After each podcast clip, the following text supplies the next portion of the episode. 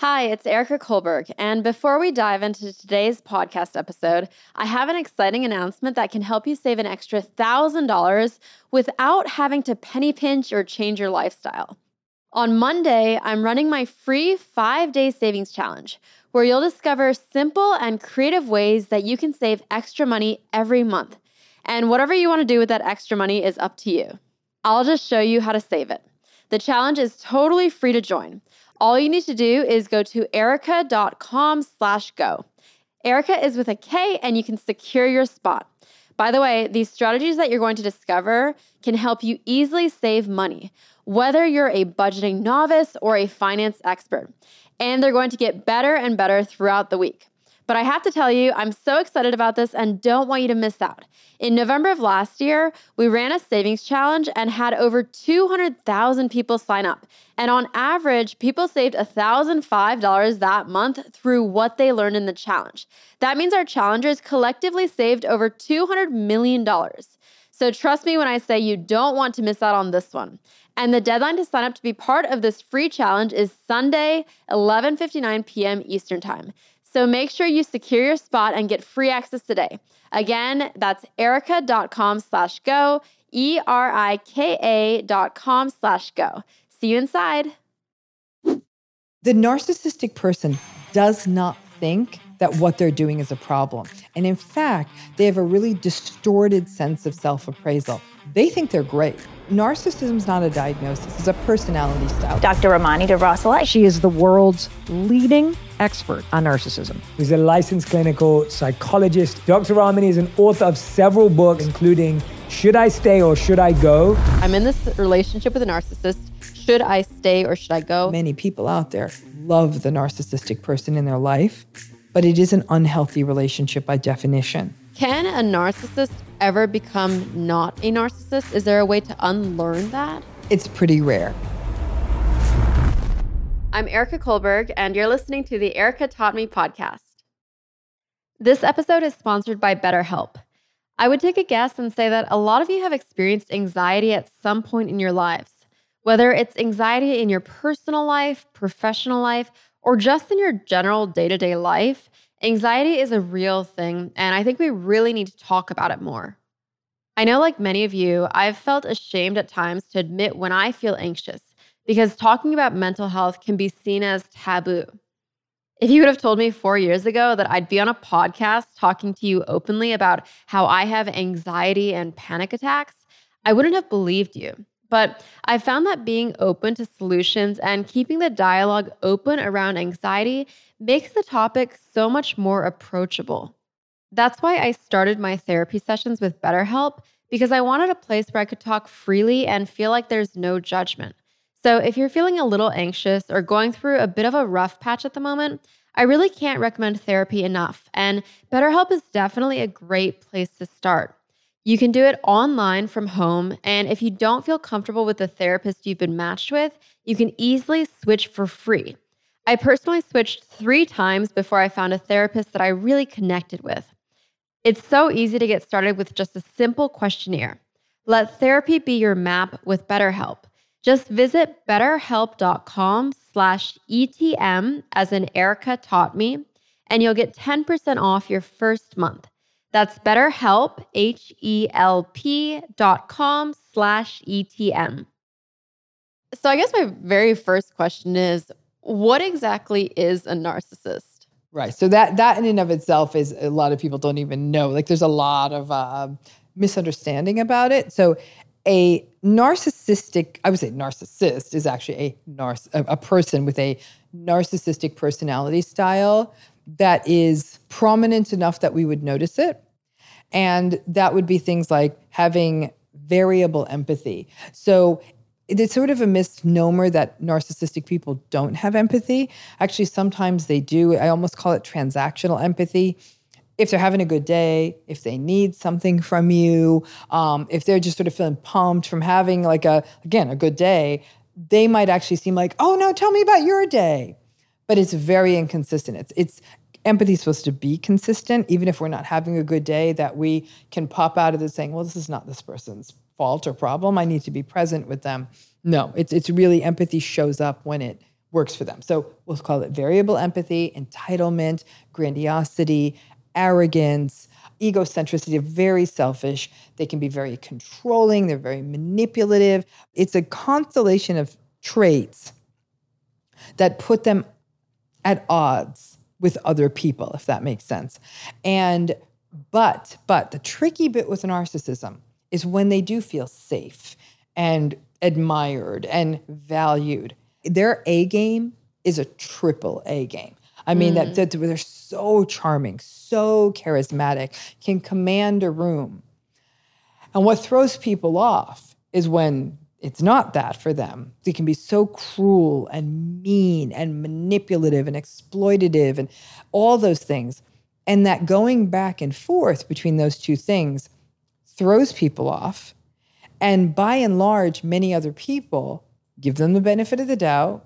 They go on the basis of that good day, and then they make excuses and say, ah, oh, maybe they're just having a bad day. It's not just a bad day. It's really a a healthy person wouldn't have that much fluctuation because it's happening all the time. It's not one bad day. It's three times a day bad day. And so that's really what narcissism it's a very egocentric unempathic manipulative entitled rules don't apply to me grandiose and incapable of having close growth oriented mutual relationships so are there specific scenarios that you could point to that would be red flags that you're dealing with a narcissist so some of those red flags would be things like you know again red flags are such a tricky business. I think one of the challenges is, is people like, I want to, I want to spot this as soon as possible so I don't get that far down the track. It's not that simple because even the things I'm about to comment on, lots of people notice these things and they go back to what isn't actually an unhealthy position of maybe they're having a bad day, maybe they were feeling anxious in the situation. We do tend to show a lot of grace to people interpersonally, especially if we do have empathy. So, some of those red flags, though, could be things like in every conversation, either interrupting a lot or they constantly steer it back to them. I'm going to give you an example of that. Okay. I was talking with someone a few weeks back, and this was a person who, in many ways, seemed like a decent person. And I actually think he was. But my goodness, this dude couldn't talk about anything but himself. No matter what, we had to listen to these meandering tales about his family and this restaurant he went to and his travels and his career. And he simply was incapable of hearing what another person had to say. He just was not capable of it. I didn't spend enough time with him to truly figure out if he was empathic. I've got to tell you the that conversational narcissism was enough for me to say, I'm tuning out and I really don't want to talk to this person again. So that's a great example of me early in the game saying, mm, not interested. And if somebody said, well, wouldn't you want to collaborate with them? I'd say probably not, because if I was putting an odds on this, a bet on this, this person would make any collaboration all about him, probably steal my stuff, and I wouldn't get to shine. So do you understand where I'm going with that, Erika? So yeah. it's sort of a, it's the, do I think that guy was narcissistic? I don't know. I didn't spend enough time. But when that red flag was so glaring in a new relationship, that was a sign for me to say, hell no, I'm not doing this.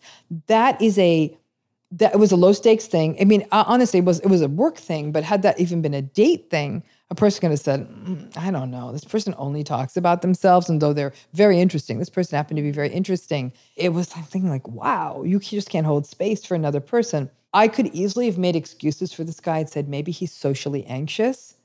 Okay, I still don't want to work with you. I'm sorry you're socially anxious and I hope you work on that, but I am not your shrink and I don't have enough time left in this life to work this through with you. All right. So does that so that's a great example of taking a red flag and translating it into a new encounter, just in terms of my, I'm just giving you a real example. Other examples could be obviously that entitlement. Somebody who is very rude to a server in a restaurant or a valet parker or a hotel staff member.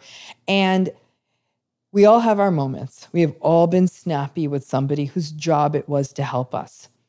So you kind of need a few looks at this, right? So if they do it that one time, you might say, okay, filing this away.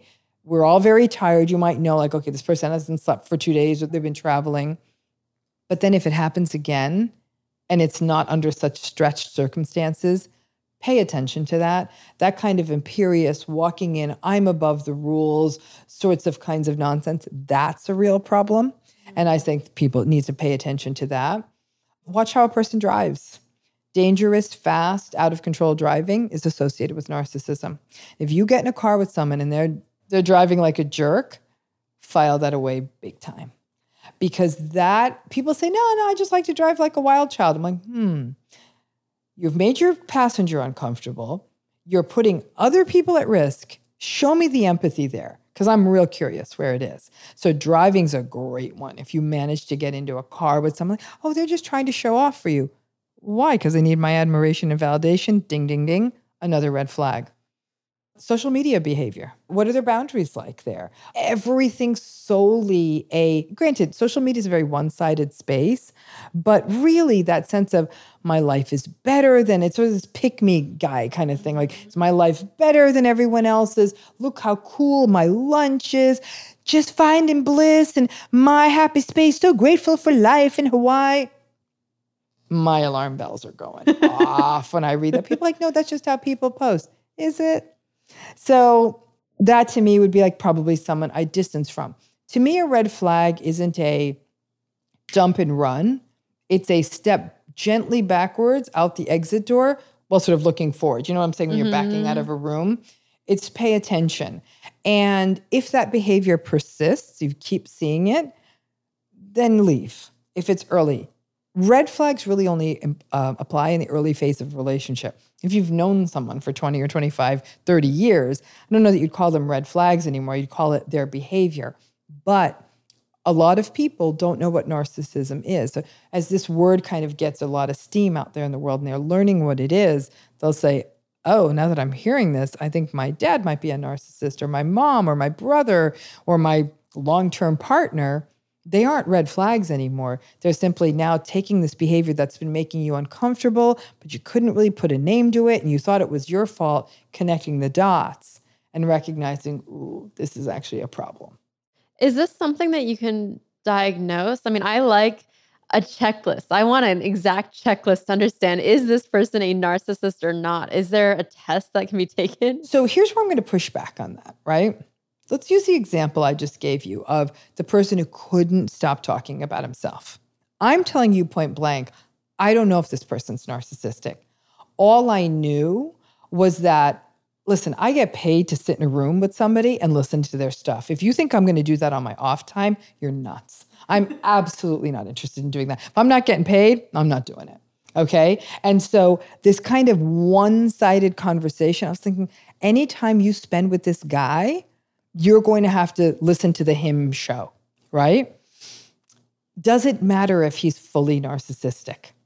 I think to me, the question is does it matter? If you're finding that this is not a gratifying, growth oriented, pleasant, balanced encounter, and it's early days, it's a new encounter, why are you putting yourself back in there unless you personally think you're going to extract something out of it? Maybe you put up with the grandstanding person because they are going to introduce you to someone, right? Be clear on your motives, be clear on your end game. But the idea of ever having a mutually beneficial friendship with someone like that is actually pretty low. And so I think so many people like, I want the checklist. I need to know why. Why isn't it enough to say this person's behavior is making me really uncomfortable? But to that point, lack of empathy, entitlement, grandiosity, commandeering conversations, being contemptuous of other people, being a snob and dismissive in that way, being deeply manipulative, being passive aggressive, always being the victim. I mean, the list goes on and on and on. But I think that the thing that people need to learn is because the problem is to really see if a person's narcissistic, you almost need to spend six months with them. At six months, you're now in really deep.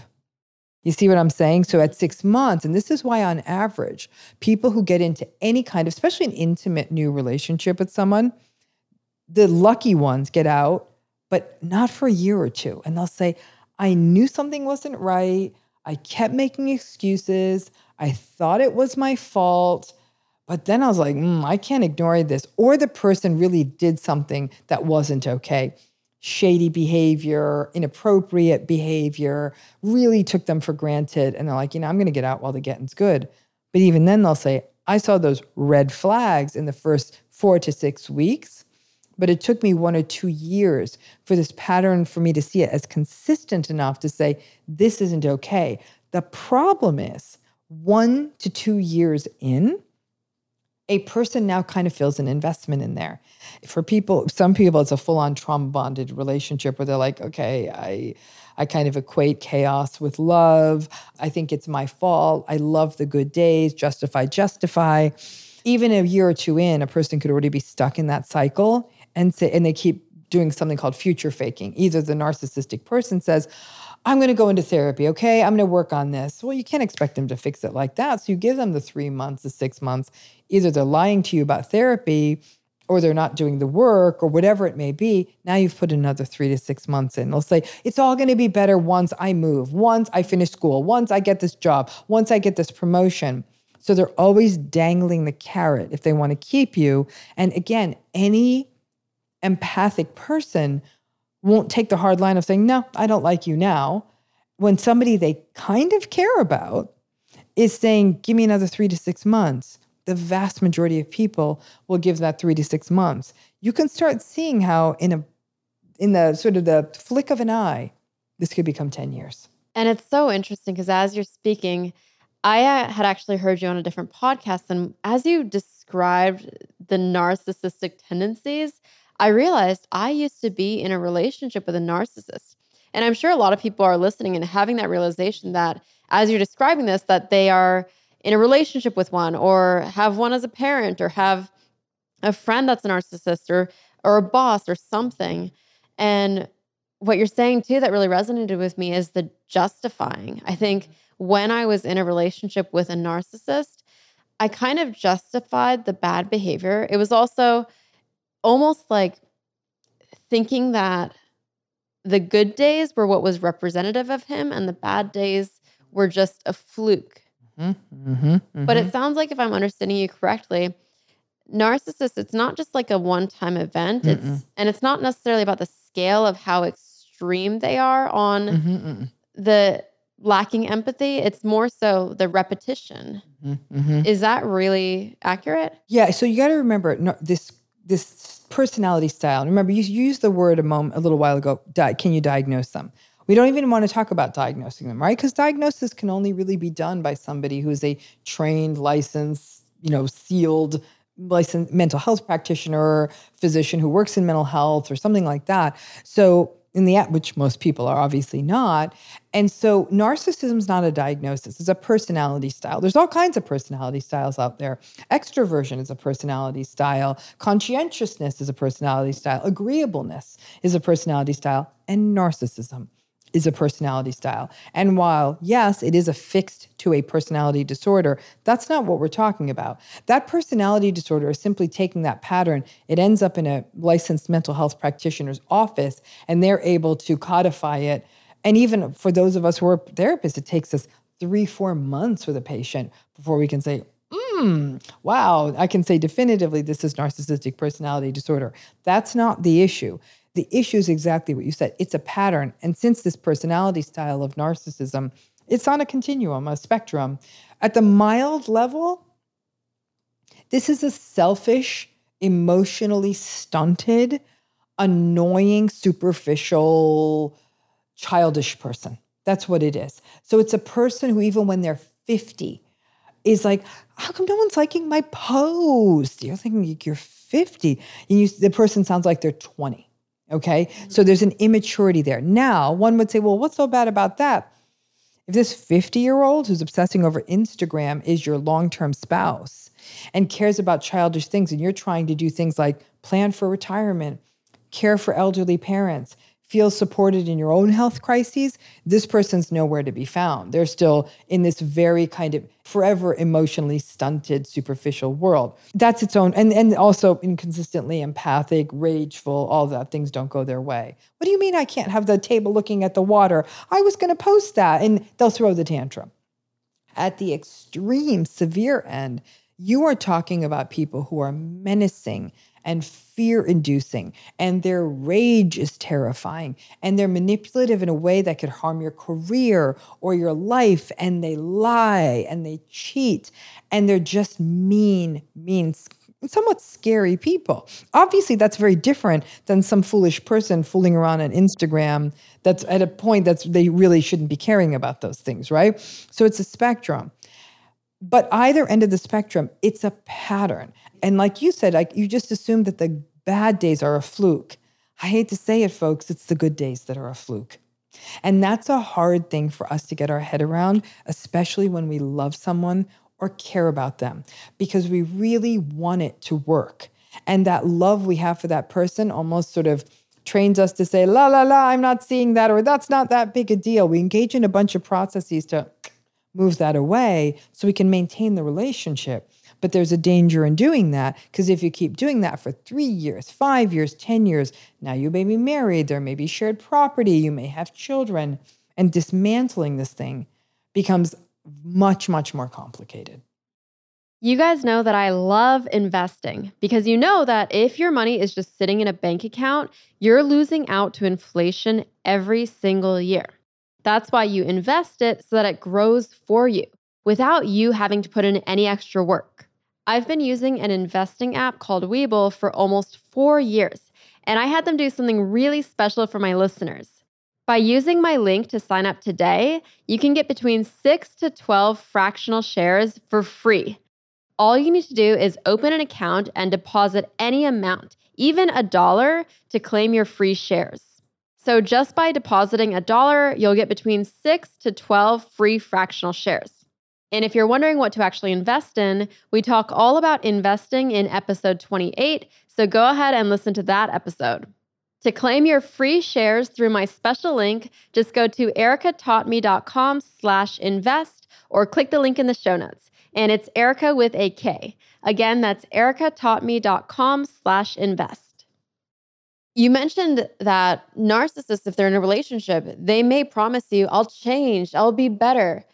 My question for you then can a narcissist ever become not a narcissist? Is there a way to unlearn that? It's pretty rare because it's not about learning, it's about personality right? So a learned behavior would be something like um, leaving your socks on the floor or eating with your mouth open or always being late. Those are learned behaviors, right?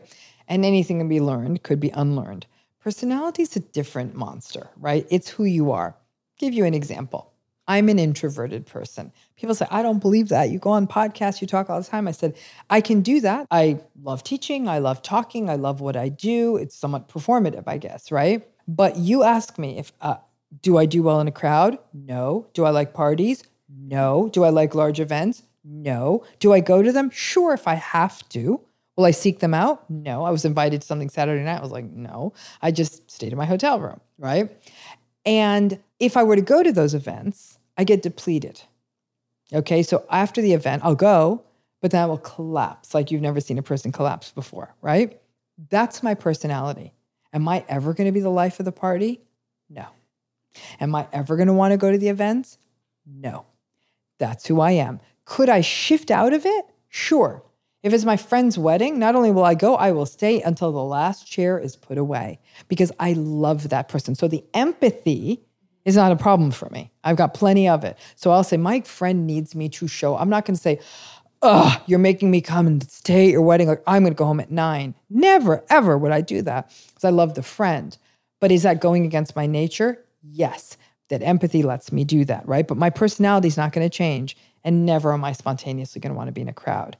Now, for a narcissistic person, it's their personality too. And their personality is even less likely to ever be, be able to change because narcissism is what we call a rigid maladaptive personality style. The more maladaptive, meaning that it kind of gets them in trouble, the personality style is, the more rigid and inflexible and unchanging and unchangeable that it is. Okay. The narcissistic person does not think that what they're doing is a problem. And in fact, they have a really distorted sense of self appraisal. They think they're great. Many narcissistic people walk around saying, I'm so empathic. I'm so giving. Aren't I the sweetest person? Like they say that and they're not even self conscious and they believe it. So it's this delusional lack of insight. They think they're sweet, good, nice people. Okay. And so that's where it gets confusing for the other person because they're like, this person thinks they're really nice. Sometimes they are nice. They really believe they're nice. Maybe I'm the one who's wrong. Maybe I'm reading this person wrong. But that's because the narcissistic person has, again, almost a delusional lack of insight into who they are. If you don't know what needs to be changed, how are you going to change it? right? They don't think there's anything wrong. So you might say, well, then why would they promise they're going to change if they don't think there's anything to change? Because the spouse or partner might say, I don't like how you text other people. I don't like how you like these people's inappropriate pictures. I don't like that you're always late. I don't like that you choose your friends before me. That's a pretty identifiable thing. Honestly, the narcissistic person doesn't think their behavior is a problem. However, the if they want to maintain that relationship with that other person, they're being told you've got to fix this if I'm going to stay. So they fix what they don't think is broken. And when we fix what we don't think is broken, you know what we do? We go right back to the way the behavior always was because they feel entitled to it. The personality thing is so interesting because mm-hmm. you're right. I'm either an introvert or on the scale that ambivert scale. Yeah, yeah. Mm-hmm. somewhere because I feel like I can adapt based on the situation. Sure. And some parties I do have fun at. But it, you're right, it is a personality. I've been there, I've had that my whole life. I guess my question for these personality traits, whether it be introvert or extrovert or narcissist, is that something you are born with or is it about the way that you're raised? So, what the research suggests about where narcissism comes is it's very, very strongly suggested that this is shaped. It's a social developmental issue. So, what we do know though is when we're born, we're born with something called a temperament. So why some babies are easy, some babies are tough, some kids are easier, and some kids are really difficult, menacing, attention seeking, kind of like constantly on the go kids, right? The nicer and sweeter and frankly easier a kid is, the more positive regard they get from the world. So that that trait is really shaped in them. Oh, you're what a sweetie, what a sweetie, what a sweetie that child is going to keep doubling down on their sweetiness, but they were kind of born with a sweetness. I don't, I mean, I, sort of an agreeableness is the only way I could put it. Those kids have a, a, often a better run now. What it does mean for those sweet, agreeable kids is that they do often, as adults, learn to capitulate, give in. Even as kids, they might let other kids pick the game, pick the rules. They'll go on, you know, they'll, they'll just always be very cooperative, right? And collaborative. But it is, there's some belief that there's a more difficult temperament that narcissistic kids are born into in the world, but that temperament may not necessarily shape into an adult narcissistic style unless that child is chronically invalidated. So stop it, sit down, shut your mouth. Oh my God, you're such a nightmare. And the kid keeps hearing that. That what's happening is that child is then learning that they're, they're being shamed, they're being told they're not good. And the core of narcissism isn't pretty. I mean, in many ways, when we really understand where this comes from, it can bring up a real empathy. I can say that as a shrink who's worked with a lot of narcissistic clients, it's actually kind of heartbreaking to see where a lot of these stories started from. However, it still doesn't mean we can sign off on their behavior. Mm-hmm. And that's the challenge, right? And so that's a lot of narcissistic folks probably had the temperament issue. They had whatever was happening in their environment. It's not unusual for narcissistic people to come out of environments that were kind of chaotic, maybe even sometimes traumatizing. These are kids who are sometimes validated for what they do. They'll learn, they'll learn like, if I do well in the soccer game, if I get the big ballet part, if I look the way they want, if I be what this parent wants, and this is how narcissistic parents can create narcissistic kids, the narcissistic parent really almost makes their love conditional on do what I want. And some of those kids then only develop their exterior and they go into adulthood like that. There's other research suggesting that if you tell a kid uh, that they're special, more special than any other kid, like, yeah, all the kids are nice, but let's face it, you're more special. You're almost growing this entitlement in them, right? You're saying that you're more special than anyone else. Psh, these silly rules. Here's where it gets tricky though. All the stuff I'm describing, it can happen. It- this can happen to kids who don't go on to become narcissistic. In fact, I'd say the vast majority of people, especially trauma, many, many people grow up in traumatic, chaotic, invalidating spaces and they don't go on to become narcissistic. In fact, they grow up to become anxious or they devalue themselves, or in fact, they become really vulnerable to other narcissists when they become adults. So, although we know all these theoretical models of where narcissism comes from, I always say that narcissism is a story we can tell backwards, but we really can't tell forwards. If you put a kid in front of me, a five year old kid, and said, Do you think this kid's going to grow up to be a narcissistic adult? I'd say, I have no idea. I have no idea. But you show me that person when they're 30, we'll probably be able to very clearly understand how that story looped in. What would be very, very, very unusual, I've certainly never seen it, is a sweet, well regulated, nice, sweet tempered kid turning into a narcissistic person. That we almost never see. An example I could give you is let's say a kid grows up with a lot of money. Sometimes those kids are told, listen, the rules don't apply to you. You can have anything you want, you can do whatever you want. And if you had a really, really sweet tempered kid who grew up like that, if anything, they may grow up with a sense of guilt and shame and maybe even anxiety about their origins and try to make it right and we'll be humble and all of that. So that's why I'm saying there's something biological happening, but that's still sort of being discerned. It's it's almost like a work in progress. Some people argue there's a genetic component. It's hard to say because narcissistic people do often have narcissistic kids, but you'll look in some families and you'll have one really narcissistic sibling and three that aren't. So whatever that that that thing that happens is that even though these kids had pretty similar upbringings in one family, you'll see that only one or two sibs might end up narcissistic and the others are actually really lovely people. That's so interesting because originally, when you were describing the narcissist as very self centered, I was thinking in my head, I bet there are more only children who are narcissists than children who grow up with a siblings. Because I was fe- feeling like maybe they just get showered with so much attention that now as adults they expect a lot of attention too. But it's that's not No. that's not what it is. That's it is. not what's happening. No. Mm-mm. No. So is there is there a way for the parents listening to make sure that they don't raise Yeah. a narcissist? Absolutely. I mean, listen, here's the thing is that some of the most important work of parenthood is to raise a child who feels seen and heard and recognized, who feels safe, who has empathy modeled for them and are rewarded for engaging in emp- empathic exchanges, who is able to self regulate. So, in other words, regulate their emotions, regulate, you know, it can't always be about them. If they're having a strong feeling, find appropriate ways of expressing it. Rewarding appropriate emotional expression and creating a space where they feel safe expressing emotions and never pathologizing emotions. So, in other words, um, the child is sad, especially a boy. Boys are often having have their emotions devalued. That boy is crying.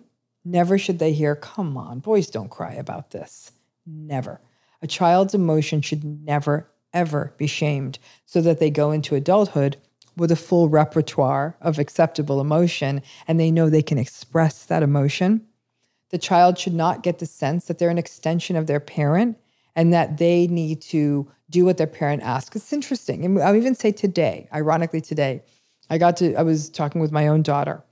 And she's a teenager, so she's she's almost fully cooked. We're almost there. What 25 is when the personality stops developing. And she said to me there's something she thinks she doesn't want to do. And I was like, "Oh god, I really it's a good thing for her to do." And I had to catch myself in real time and my voice probably sounded strange enough for her to, you know, catch it, but I was like, really? You don't want to do that? Tell me more. Meanwhile, I'm thinking, oh man. And she said, well, this is my thinking on it. And I said, sweetie, I trust you to listen to yourself. It, it'll evolve however it does. And, but I want you to, you know, feel that you can honor yourself. That was, we're going to give Dr. Ramani a, in the good parenting. And I made that mistake a thousand times when they were younger because we so, I mean, I think many well intentioned parents are like, no, no, no, no, you need to do it to this, do it this way. No, no, no, you need to go to this university. No, no, no, you need to be in this kind of job. You need to do this kind of activity. You'll be sorry, you'll be sorry, you'll be sorry. That's not the way to go. Like, give them all this other good psychological self appraisal, self worth building stuff. They will find their way. And maybe their way isn't hugely financially successful or hugely career successful, but damn, if we could raise kids that were happy and know who they are, whatever that looks like, that's the win. They can have healthy relationships, that they genuinely care about other people. You've done it right. And there's that temperament piece. You can't, you got to work with that. So if you do have a kid with a tough temperament, find the ways to celebrate that child's gifts. Don't yell at them. You know what? This whole idea of children are meant to be seen and not heard. They were meant to be seen. They were meant to be heard. They were meant to be recognized. And yeah, we need to have guardrails and boundaries but not as something punitive, but that self awareness of why you can't just interrupt a dinner. We don't shame them, but we can take them aside and talk to them about it and have a meaningful consequence if they keep violating that. There's a way to do this. I made a 10 million mistakes raising my kids. I can tell you that now. So I'm not saying this from, oh, I just got it so right. I'm sharing with you one good parenting moment in the midst of thousands, and it damn near killed me to do that. One of the points you were saying was about empathy and being able to model empathy mm-hmm. for your children and then also rewarding them when you see that they are being mm-hmm. empathetic. Can you give an example of that? Yeah. I mean, the best way to model behavior is to do it ourselves. So they see you. Everything from as simple as making eye contact with a cashier in a store. Hi, how are you today? Thank you so much. I hope you have a good day. Seeing you help someone watching them, it, you maintain healthy, reciprocal relationships and friendships. Your kids are watching everything. They watch how you treat their teacher. They watch how you treat the person who manages the drop off when you drop them off at school, how you talk to people, how you go through the world. Give them a template of what is good, healthy, and respectful of other people. That's how we model empathy. We model it with our kids too. You know, when our children are sharing something with us, we might be like, oh, what, what, huh? Like we're not paying attention to them. And we have to be very honest with them and say, hey, right now, I can't listen to you, but what you have to say is important. Give, let me get through making dinner. We can't, listen, we can also cannot in, overindulge our kids and say, oh, wonderful kid, I'm always here for you. I'm, uh, we're going to drop what we're doing. I've actually been with adults who literally will drop adult conversation so we can all spend time focusing on their little darling. I'm thinking, what is this kid learning? You know, I there's no reason why they couldn't tell the child like, give me like 20 we're talking now uh, I, but what you what you have to say is important unless it's you know clearly an emergency or something but i think a lot of parents are overcorrecting right now and it's their kid show it's like everything has got to be about their kid even when other people are being you know it's throwing off the entire rhythm of a larger group. Like we just like I wouldn't walk into the middle of a group of kids and say, "Hey everyone stop your game because I'm here." That's not okay either, right? So we can that my point is is that they can see that you have these healthy relationships, but you're also treating them with respect. But it doesn't mean you always have to cater to them. This is not an easy dance. It means you have to be tremendously mindful and you actually do have to value your child. You also can't think somehow your time is so much more important than that theirs, but dinner has to be made. Your child can't make the dinner. That is an important thing that has to happen in this household. So, collaboratively in this household, the child does need to understand give me a minute, we're going to get to that and then you know give your child predictable times. They know they will be valued and seen and all of those things. It happens organically when it comes naturally for a person to do that. I even say to folks like you can even do things like you know when you have with little kids it might be reading a story or maybe you watch a, sh- a tv show or a movie especially with younger children stop and say well how did you feel like, are they good friends was he being a good friend and they'll say, well, no, because he didn't share his cake with him. Mm, you know, how did you feel? There's all these ways you can build feeling and talking about empathy. We tend to read the storybook and put it aside, mm-hmm. but the storybook becomes a place to talk about things too, or the movie. You can even with an older kid, 10, 11, 12, how did that feel for you? How did you feel about that movie? You know, what what would it have been like to be that character? Maybe a character who didn't have empathy or or was being hurt by someone who didn't have empathy. Those are all ways that it can happen. And then when you see your child, for example, maybe they're they're very kind to a younger child or to their sibling, say, thank wow like just wonderful. You know i'm so i'm so glad. Kids love praise and that's how they shape. It's a, i want you to imagine childhood as this massive thing where things are constantly shifting down new paths. They get that praise over and over for a behavior you're going to start shunting them down that em- empathy is good path but the number of adults in our society who don't have any how could they possibly show that to a child? But then how does it happen though that one sibling can turn out as a narcissist mm-hmm. and one can turn out as a not narcissist? there's many reasons for that. I would say that if things are very comparable so in other words the parent really was pretty consistent with those kids. That temperament piece matters that biologically sort of born bit of our personality those temperaments may matter. How the kids go through the world can also affect things you know by probably even three or four they're in preschool or whatnot. Those experiences may shape them out differently. Adverse experiences at those times bullying or you know uh, maybe lots of shifts in that environment or something like that that certainly could shape it out differently. Ability like how do they as they get older are they getting rewarded for doing well in school or sport or performance or something like that if one of them keeps having negating experiences you know for example a child who's not a traditional learner and is maybe struggling with reading or some of the other benchmarks, that child might be having such a devaluing experience in school, especially if the school isn't well staffed with teachers who know how to deal with that. They may be having these really devaluing experiences. And even if the parents are hitting their marks, they're going to see their siblings getting their awards. And especially if the parents have books everywhere, it's clear that that's what's valued. That could definitely do it. But I'm going to tell you, a lot of it is temperament. And in general, what we tend to see more often, Erika, is a family where things aren't going really well. The parents aren't doing, you know, sometimes it's just sort of, the parents may be busy. I mean, this isn't even an indictment of parents. We live in tough economic times. Sometimes people are working two, three jobs. They're like, I'm so exhausted. I just want to keep a roof over our heads. I can't think about all this empathy and all this other stuff. I'm just grateful everyone's home and safe and alive and fed. And I respect that and I get that.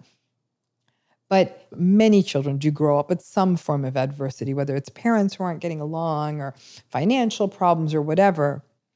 The more sensitively temperamented child is going to react to that differently. It could even be gender. The better parent may be, for example, just use a gendered example. It might be the mother.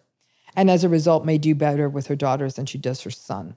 Even that could be the kind of thing that could spin it out. But, you know, most people I meet who are narcissistic or dealing with narcissism in a sibling, they will say that we're not all narcissistic. It's really my sibling. I have worked with families where all the children were narcissistic, but those are cases of very pathologic parents. Is the way to deal with a narcissist dependent on who is the narcissist? So, for example, would you deal with a narcissistic father differently from a friend or a romantic partner? Or is there one way that you recommend dealing with all narcissists? The different kinds of depth and nature of our relationship with narcissistic people can mean that we're going to have different relationships with them and are going to interact with them differently. A narcissistic parent is tricky because they shaped who we become, right? So the the emotion and the primal nature of that emotion, the anger, the regret, the grief may be far more pronounced than it's going to be with a narcissistic friend, for example, right? But you ask a really interesting question here because, in a way, the playbook for how to manage them is similar all the way across. And it's sort of a bit of guidance I give people, sort of a pithy little thing. I say, don't go deep with them. Don't defend yourself with them. Don't engage with them. Don't explain yourself with them. And don't personalize their behavior. That works with every narcissistic person. They aren't listening to you, they don't care what you have to say. So, getting into an argument with them is a pointless endeavor. You're always going to end up down the same gaslighted black hole every single time. Doesn't matter if it's your father or your friend or your spouse or your boss, it's always going to be the same. So, there's a consistency to them, which really means that at the most basic level, the best strategy with a narcissistic person is to disengage. That's the best you got. And that would matter across the board. Now, the ramifications of that disengaging are going to be different depending on the kind of relationship. Disengaging from a boss is going to look very different than disengaging from a parent or a spouse or a partner, that kind of thing.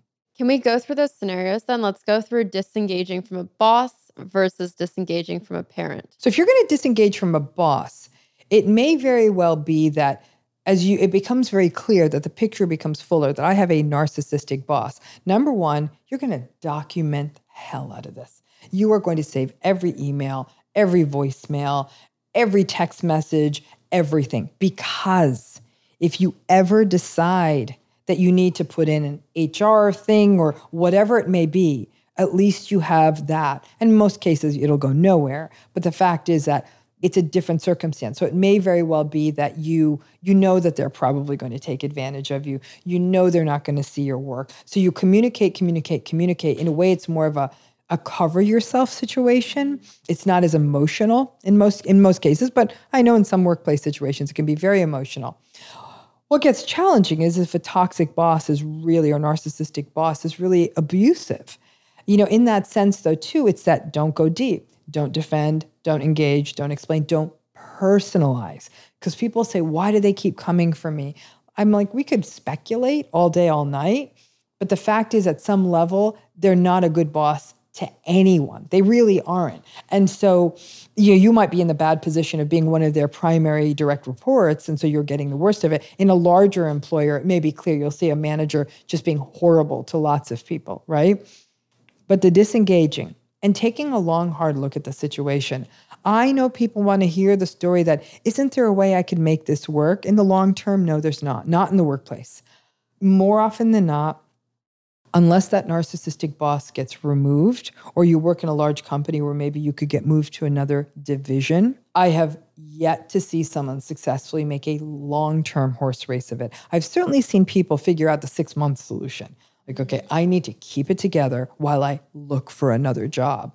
But it's tough. You often don't get the reference, you don't get the letter, all the things you would need after spending time in a position. So there's a lot you sacrifice, but you can still disengage. You can get in there, do the best job you can do, document everything you did do. When you never did that, you've got the document. You never did that. And you almost have to over document. Like you'd have to do things, you hand the report in, you whatever your Slack, would however you communicate. Just a reminder, I submitted the report today at four o'clock. Whatever modes of communication. So they can't turn around and say, You never told me you did it. So you have to almost overdo your job. So it can actually be very inefficient to have a narcissistic boss because in order to do it right, you have to overdo it so they can't come back and, and make accusations against you, which are false, because then you'll have the documentation. Now, with a narcissistic parent, this is a whole different game, right? This is somebody where, again, it's how they behaved, their narcissism has harmed you. As an adult, you may be anxious. You may not know your value in the world. You may still feel like you're trying to please this unpleasable parent. Even at 40, you might still feel like, ooh, I hope they like the picture I drew, except now you're 40 saying, ooh, I'm going to tell them I made partner they still don't really care. Or if, if their tendency was to criticize you, they might say, ah, took you long enough. Didn't the other guy make it by 37? That's going to be what a narcissistic parent does. So the hurts will often be deeper. And that's why therapy becomes, I think in all of these cases, therapy becomes absolutely essential, whether it's toxic boss or toxic parent. Always, you know, it's all about getting that support. But with a parent, disengaging from a parent can bring up feelings of shame, of guilt, of grief, much deeper emotional feelings. And maybe with a boss, it's more like anger, inconvenience. I can't believe I wasted my time in this job. I wasted two years or five years or 10 years in my career. But with a parent, the emotion is going to be a lot more raw and there's going to be much more hurt.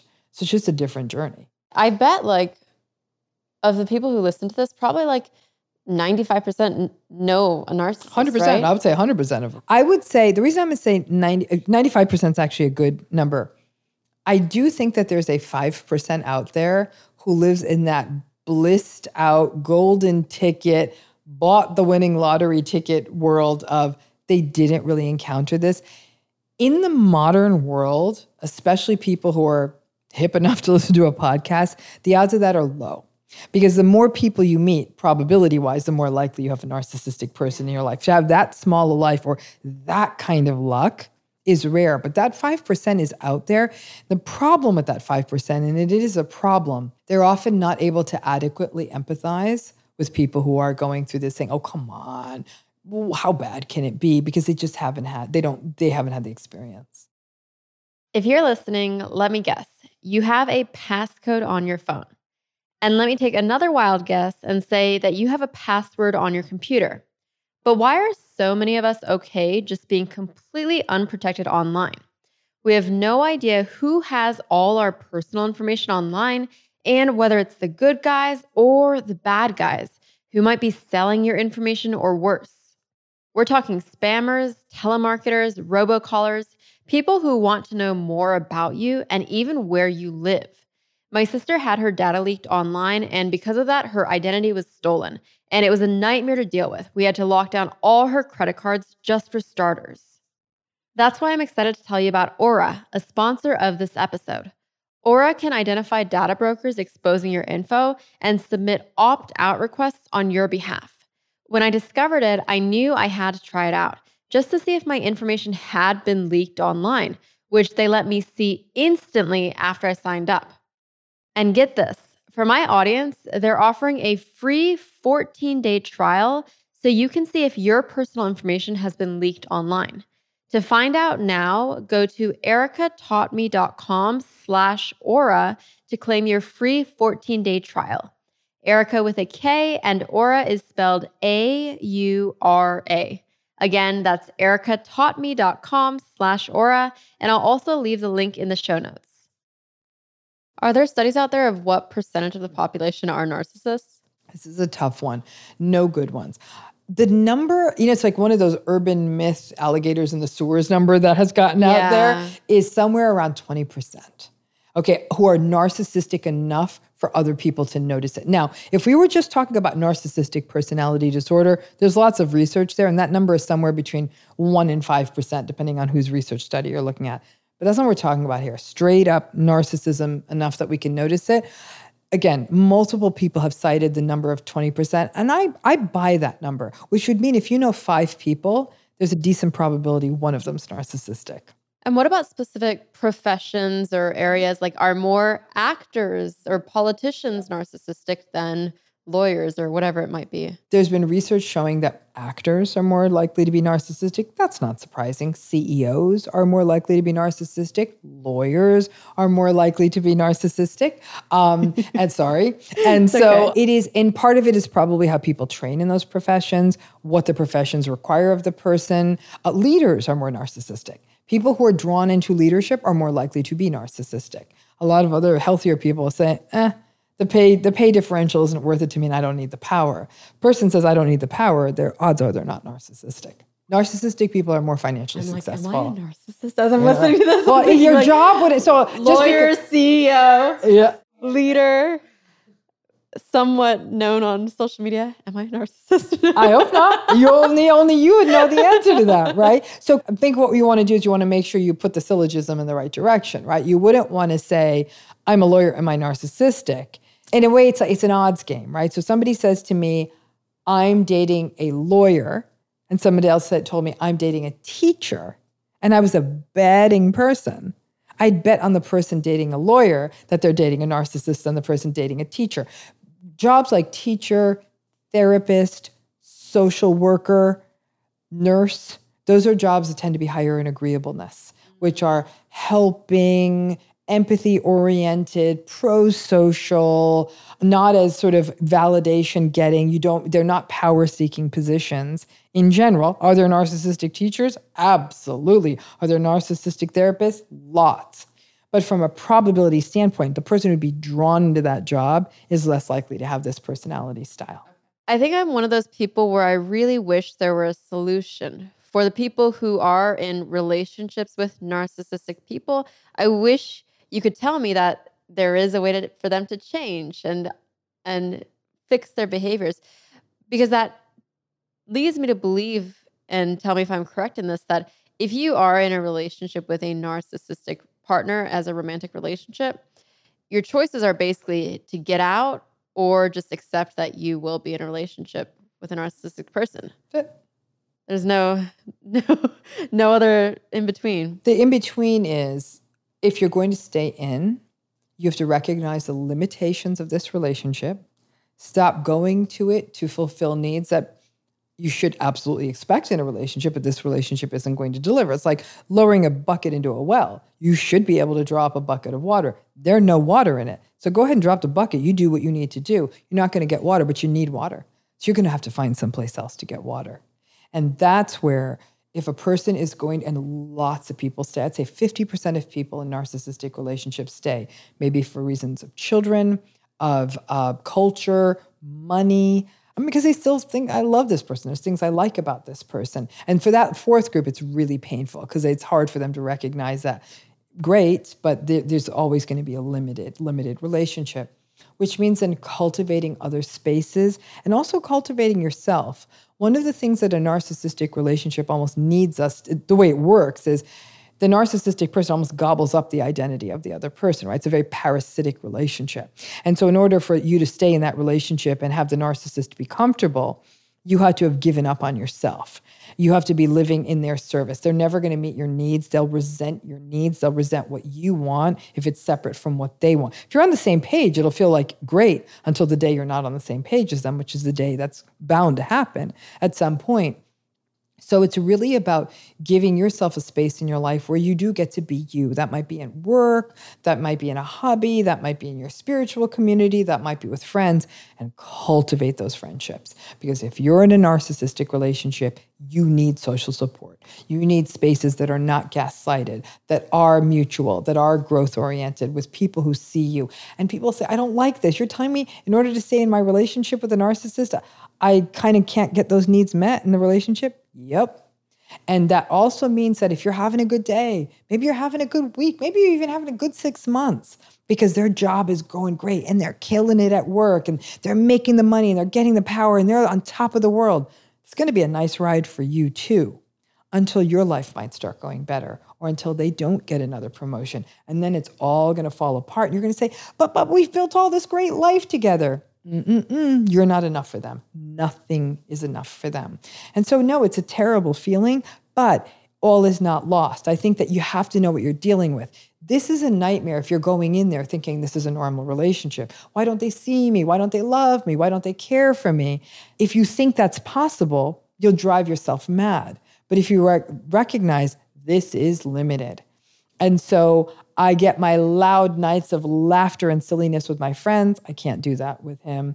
Or I can talk about my aspirations and things I'm interested in with my friends, but not with her. You recognize that. Is there grief around that? Absolutely. Is it perfect? No. But that's how you stay. And some people say, I'm going to stay till the kids are 18 and then I'm out. That's I get that. I understand that. Some people will stay to a point where it gets tricky is people say, Oh, I want to grow old with someone. I'll say, Why do you want to grow old with someone? Well, when I'm older, I want someone to talk to. Okay, maybe they will, maybe they won't. But the real risk is if you think they're going to take care of you. I have yet to meet the narcissistic person who's a good caregiver. To be a caregiver so self-sacrificial. It is it feels very one-sided. It is exhausting.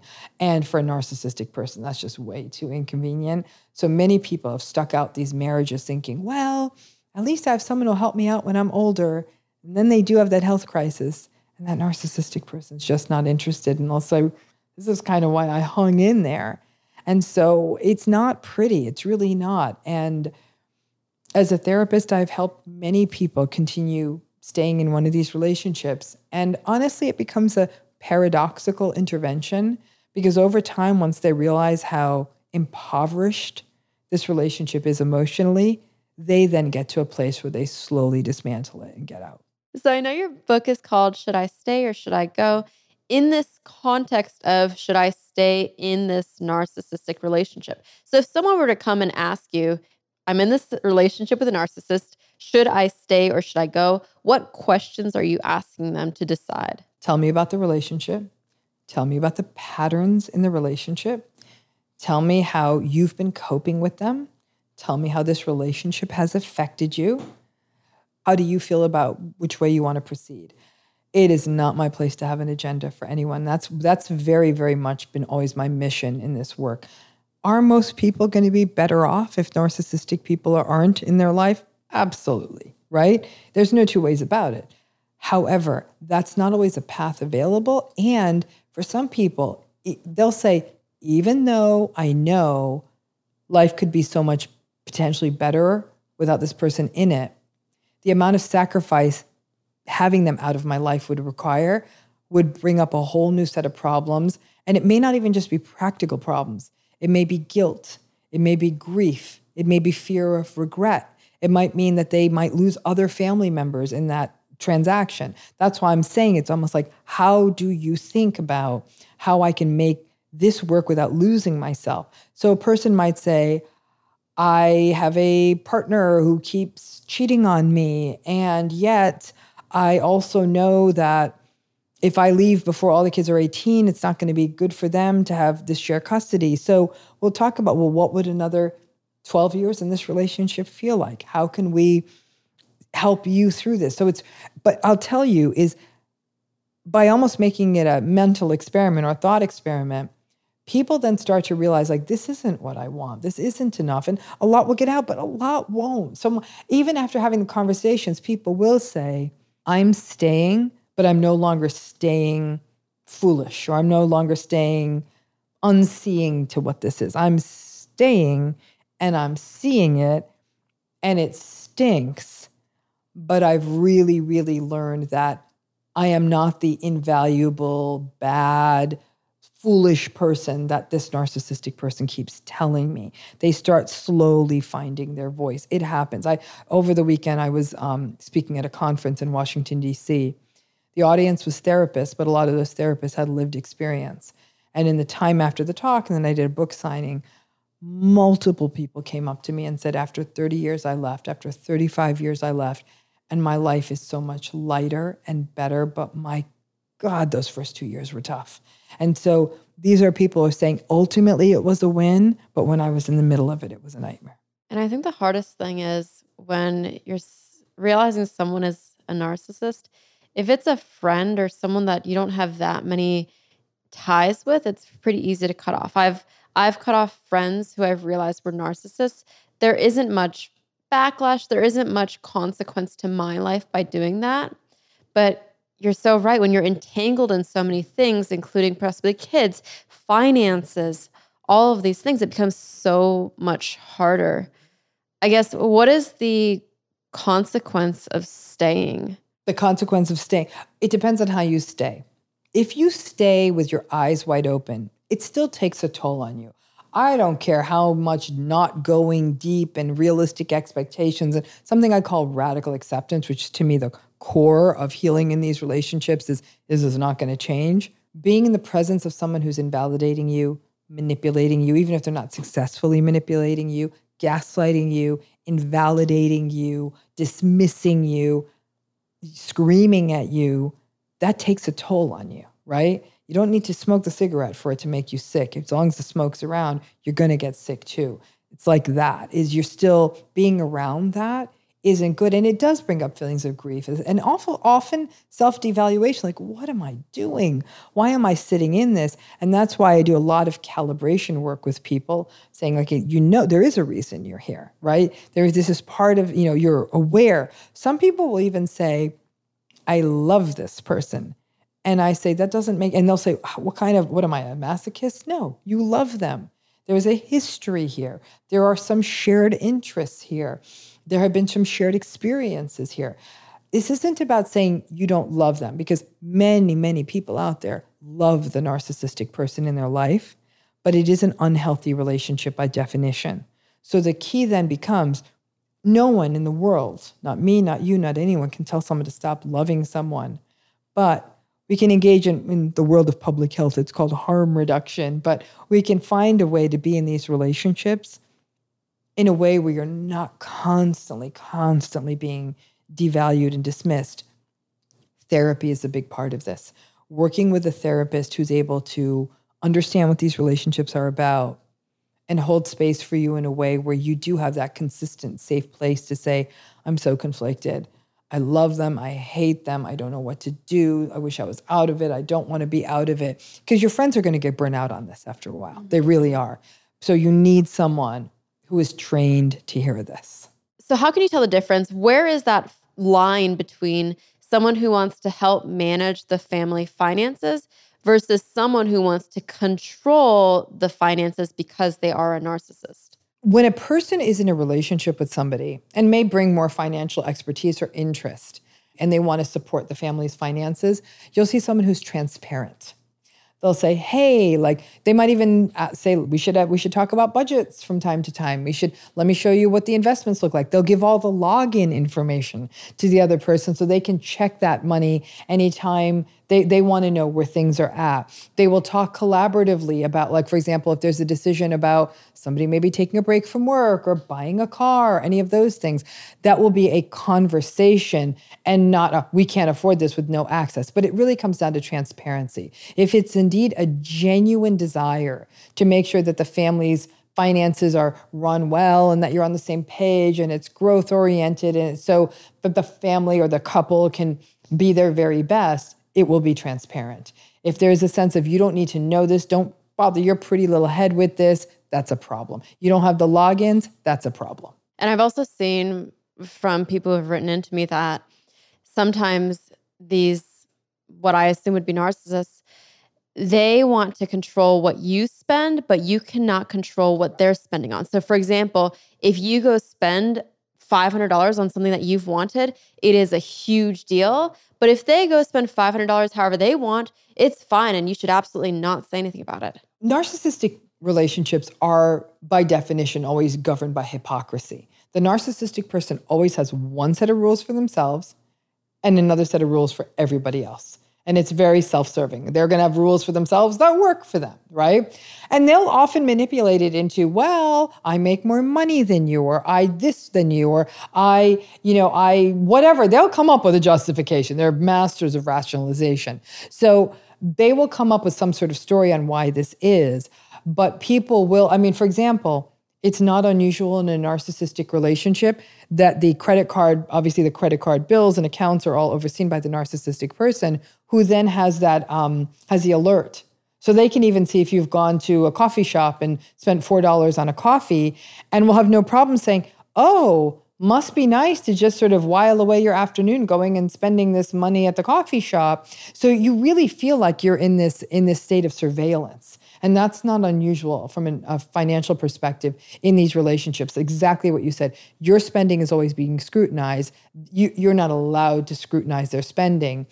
And it can really become a problem if indeed the narcissistic person is making more money, because then the other person in the relationship often feels relatively sort of disempowered. And make no mistake, that narcissistic person is spending all kinds of money that the other person in the relationship doesn't know about. Is there anything else connected to narcissists and money that we should be aware of? I would say to anybody in a relationship, narcissism or no narcissism, do not ever, ever let another person commandeer the finances, especially for women. Many women have gotten themselves into absolute peril because they believed that this partner was managing the finances, sometimes even when the woman was making more money. This isn't your standard trope of man works and woman doesn't.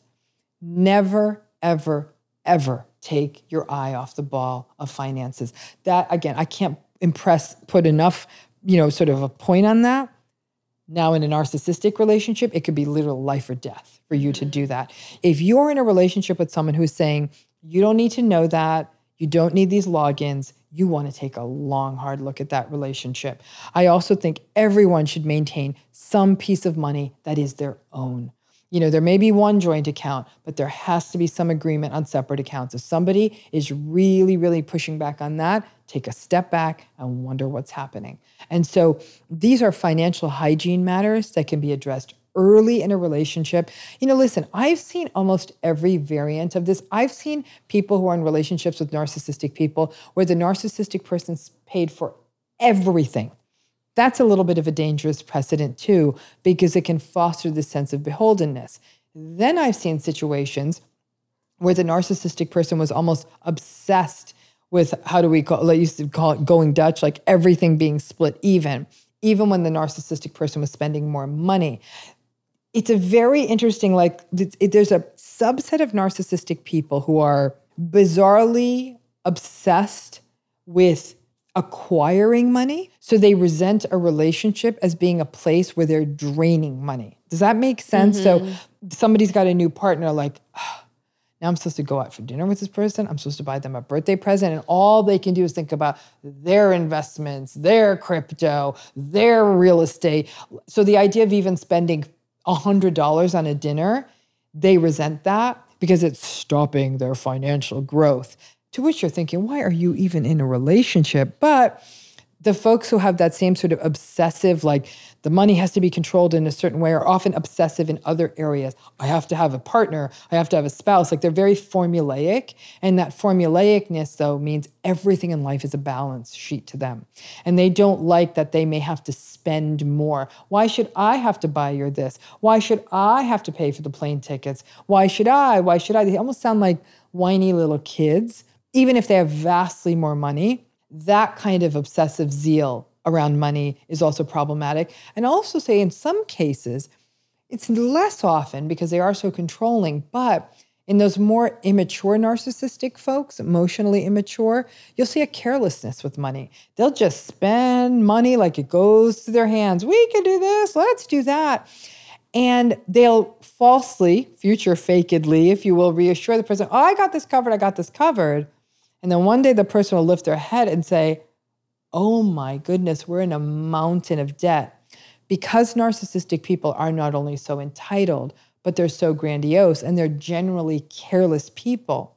Not all of them have their eye on a long term prize. It's almost as though, in a grandiose way, everything's going to work its way out. And they can really, really then back the entire family into a financial disaster, buying more house than they can afford, using credit cards to buy luxury products, buying more car than they can afford, and just assuming magically somehow it's all going to work its way out. Oof. Oh my gosh. That's crazy. I'm trying to picture the narcissist. Like, I'm all about data. So I really want to understand first of all, are more men narcissists than women? So it depends on what form of narcissism you're talking about. When we talk about the sort of traditional conception of grandiose narcissism, the arrogant, pretentious, bragging, controlling narcissistic person, that's more men. When we talk about malignant narcissism, not only all that grandiosity, but also much more manipulative, exploitative, um, cruel, controlling, that's more men.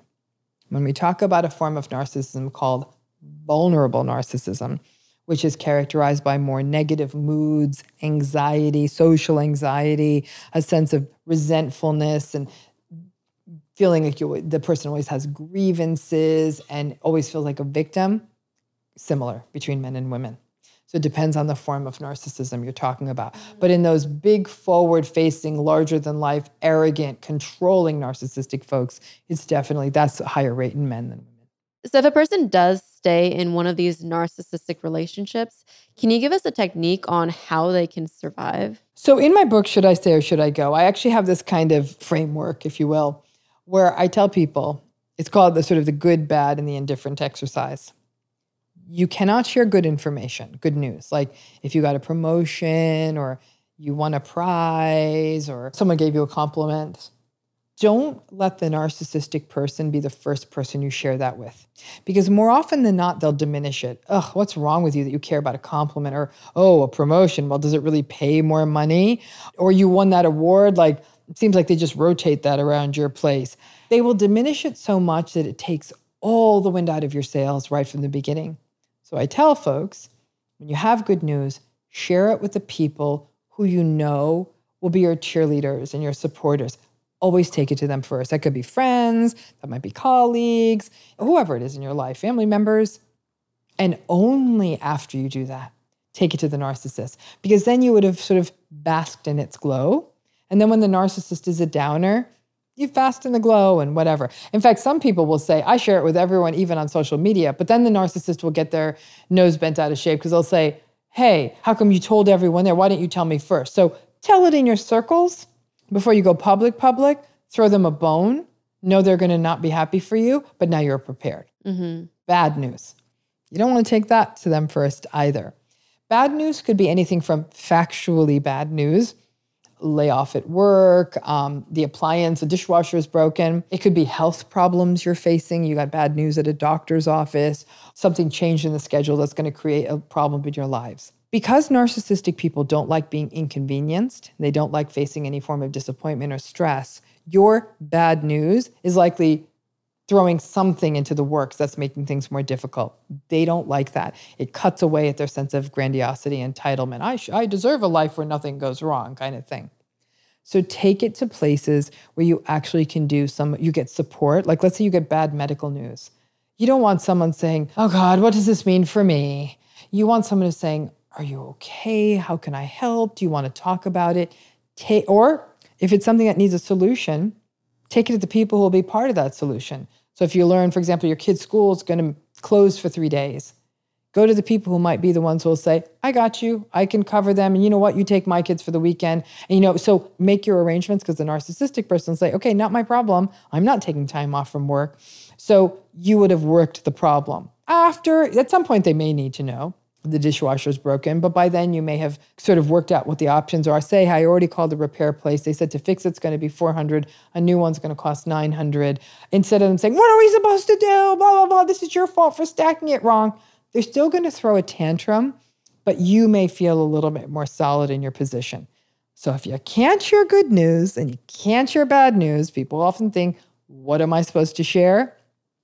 All the indifferent stuff. The weather is the number one. Okay. So weather gives you a lot to talk about. Can you believe how much it's raining here in Los Angeles? Or, gosh, it's been real hot. Do you know that today is the hottest day for seven years? Weather gets you so much, you know, especially if it's, oh gosh, where your mom lives, it's really cold. You could get weather buys you mileage. Okay. Beyond weather, what are other things you can talk about? Things that have no significant emotional valence, like, the neighbors put new light fixtures on the posts outside their house.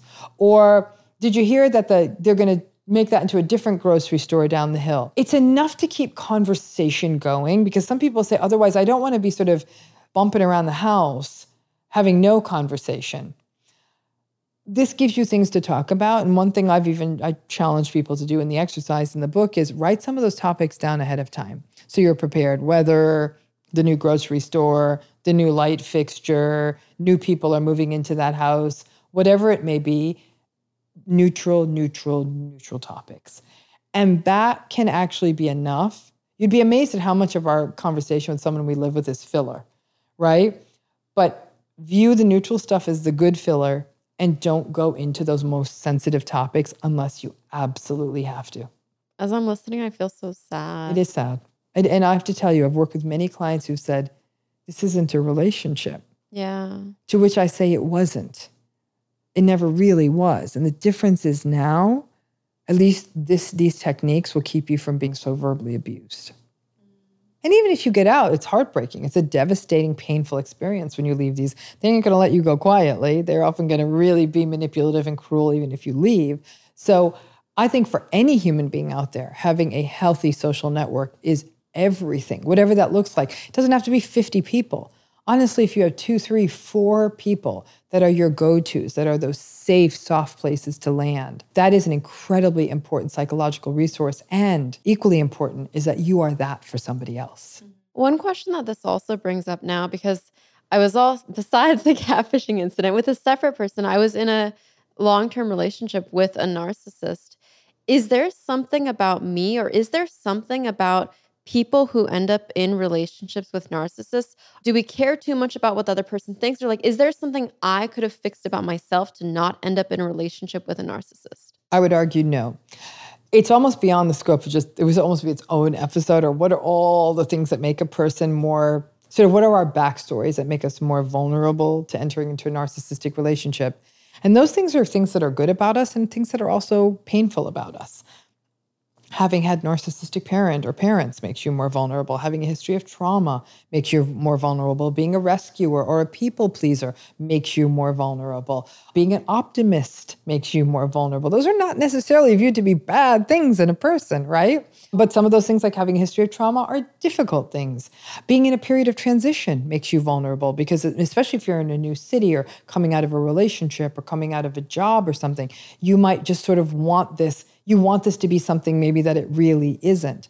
So, all of these various kinds of things that might be happening in our life, maybe from the past, maybe even presently, all matter. Our personalities matter too. There's a lady out there named Sandra Brown who's a therapist, and she talks about this idea of how having an agreeable personality makes you much more vulnerable to getting into a narcissistic relationship. Agreeable people are the best.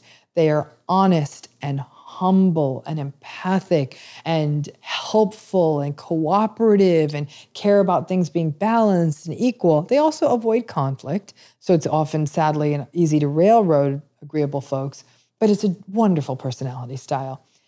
Narcissistic people like these agreeable people because they're a great source of narcissistic supply. They're full of praise and you're great and I think you're so nice. And they're very forgiving. So, as the narcissistic person commits transgression after transgression, betrayal after betrayal, an agreeable person is far more likely to put up with their stuff. But I would say that there's nothing wrong that needs to be fixed. What are people supposed to go out there and become less agreeable? Because the fact of the matter is, a narcissistic person is going to go after anyone they think is a good source of supply. Could be that you're attractive, could be that you have high social status, that you have a lot of money, that you have a lot of power, that you have fame, whatever the thing is that they think is a desirable attribute, they will come at. The agreeableness to me is what gets people stuck. You know, so I don't even know that they go after warm people.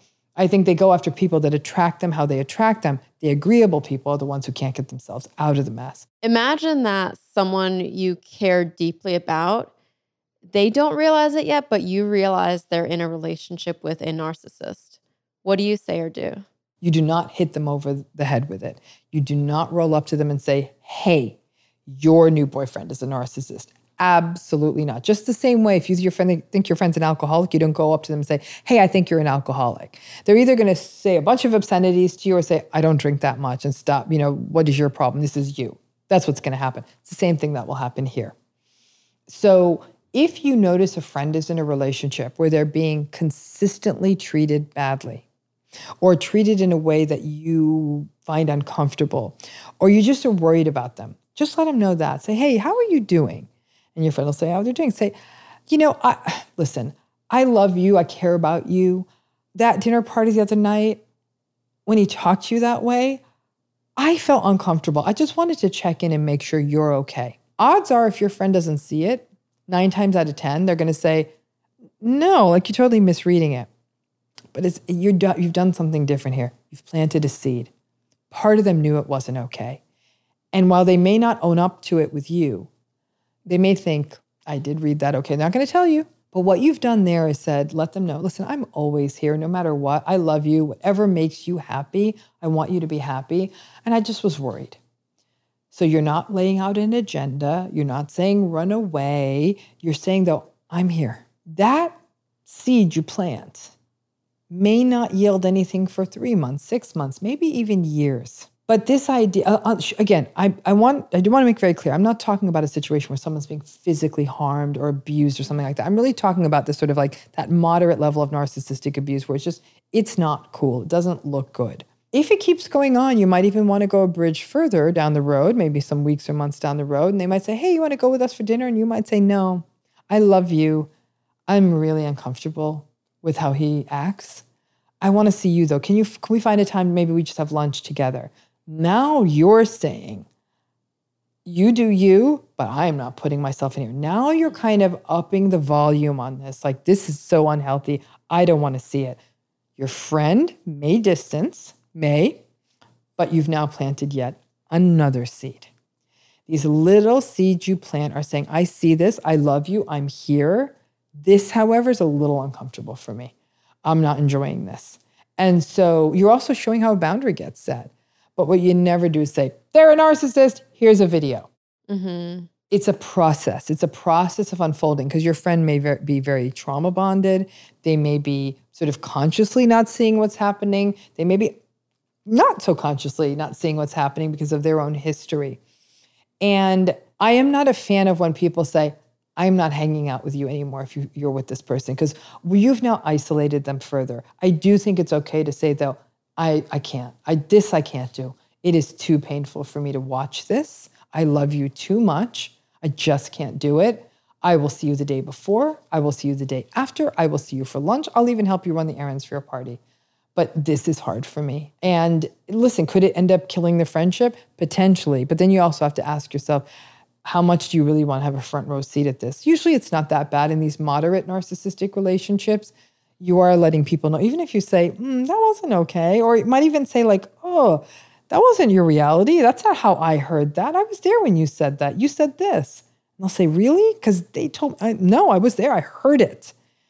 Those little ungaslighting moments can also be a game changer. It's a slow game. It's a slow game. I imagine other people are listening to this, experiencing what I'm experiencing, but I think my whole body is kind of, it's like getting warm, but also shivers at the same time because so much of what you're saying, it relates so much to my my past life. And I remember friends, specifically when I was in that relationship with a narcissist, I remember some friends, they were so sick of the back and forth, the bouncing back, the breakups, the get back together, that they had that same conversation with me that Erika, I love you, but I'm not going to be a part of this. I don't want to be be a part of this. So yeah. But it's also, I say to be a good friend, to say, I can't watch these interactions. I'm here. I will get together with you a weird time. I'll, I'll go to the grocery store with you if that's how I get to see you. Because I do, I love our time together. I just can't watch someone I care about be treated like this. That's a super strong statement. Thank you so much for this. The podcast is called Erika Taught Me, but really today is all about Dr. Ramani Taught Me. So, what do you want people to walk away from this podcast episode being able to say, Dr. Ramani taught me this? Dr. Ramani taught me that the best anti narcissism tool out there is that I lean into my whole authentic self and recognize that my experience and my perceptions are valid. When you can have that autonomy within yourself, you're less likely to fall into the the trap and the chasm of narcissistic relationships. Thank you so much. Thank you. If you've enjoyed the episode, please take a moment to leave a review. It really helps support what we're doing. Thanks for listening, and I'll talk to you next Tuesday on a brand new episode of Erika Taught Me.